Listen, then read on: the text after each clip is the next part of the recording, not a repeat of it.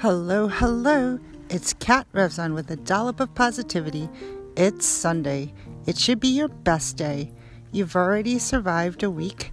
You already had a great one. So think about how you're going to slay the next one. I have a one mile challenge on Thursday. Not sure how I'm going to do. My goal is just to finish it. And other than that, I have four days of work.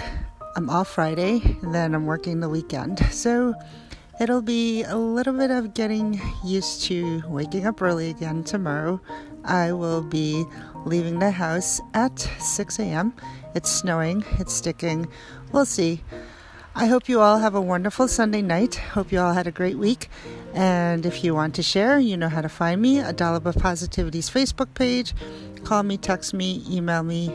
You know how to find me. Till next time. Bye now.